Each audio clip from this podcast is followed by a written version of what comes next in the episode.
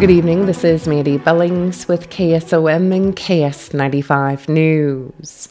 Shelby County is working vigorously and cooperatively to expedite the transition of their countywide EMS ambulance service. Harlan City Administrator Gene Geddes read a statement provided by Shelby County Board of Supervisors Chairman Steve Kenkel to the Harlan City Council Tuesday evening. Shelby County is proud of the overwhelming support voters placed in making EMS an essential service in Shelby County. The goal of the countywide EMS system is to maintain and eventually increase the level of support to the volunteer units and provide the same critical care transport service currently provided by a private company, Medevac Ambulance Corp. On July 1st, 2021, the Shelby County Ambulance Commission signed a five-year contract with Medevac to provide ambulance services to Shelby County. In just the past couple weeks, Medevac has made several requests to increase funding due to their inabilities to sustain operations financially.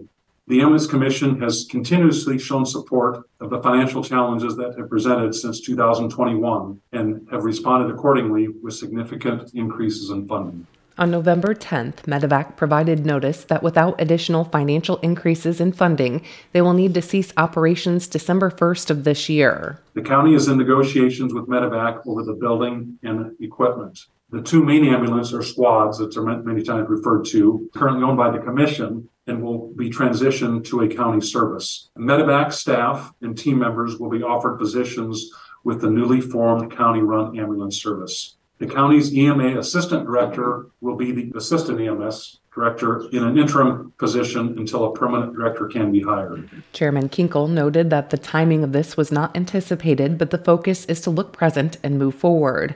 Shelby County residents voted an overwhelming yes to a referendum on taxation to fund EMS service in Shelby County on November 7th.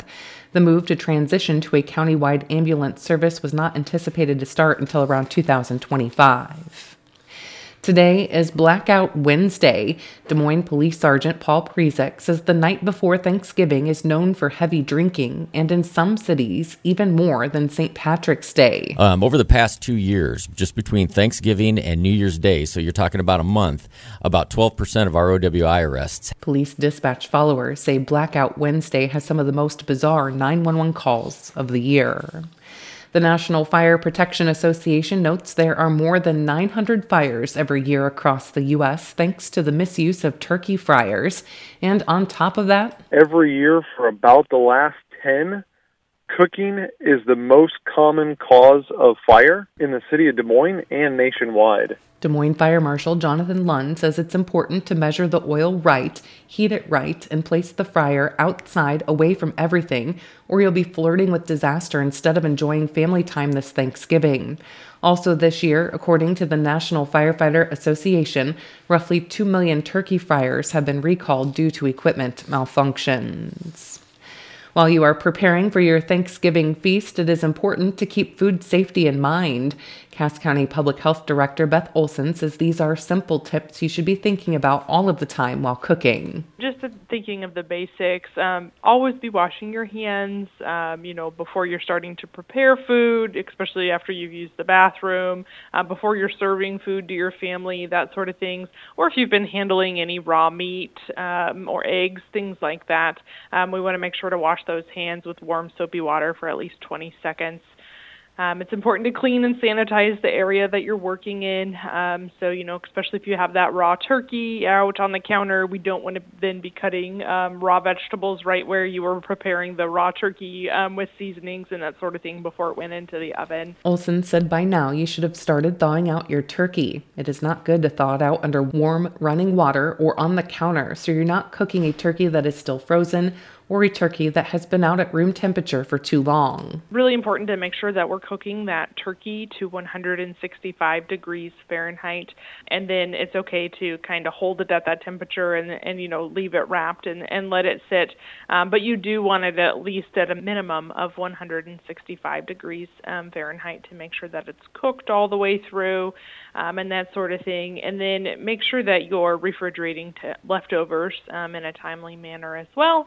There's kind of that um, two hour rule that I tell people. Um, you know, if food's been out for a couple hours, it's really time that we need to be getting that um, into the refrigerator and cooled down properly. Um, or if you're going to portion it, you know, into smaller containers and freeze it for later, that's okay too. But try and do that within two hours of eating the meal. And Olson said if you're going to put food in the refrigerator and heat it up the next day or later, the rule of thumb is four day throwaway to avoid foodborne illness from leftovers that have been sitting in the refrigerator for too long. For the 10th consecutive year, American Express has named Atlantic as a neighborhood champion.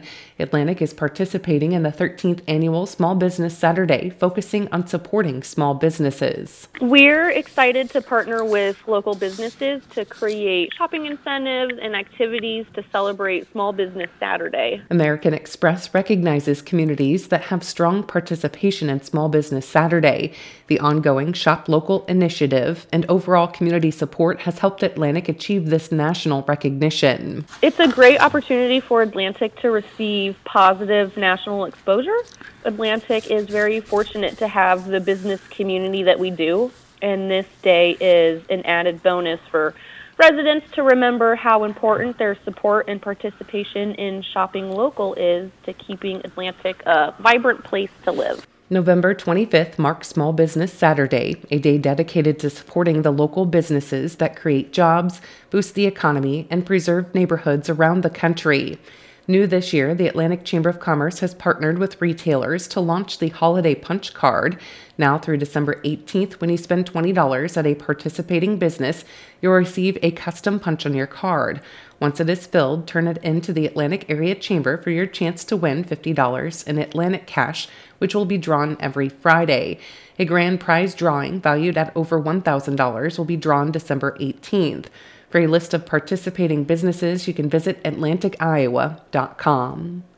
More news online at WesternIowaToday.com. I'm Andy Billings with KSOM and KS95 News.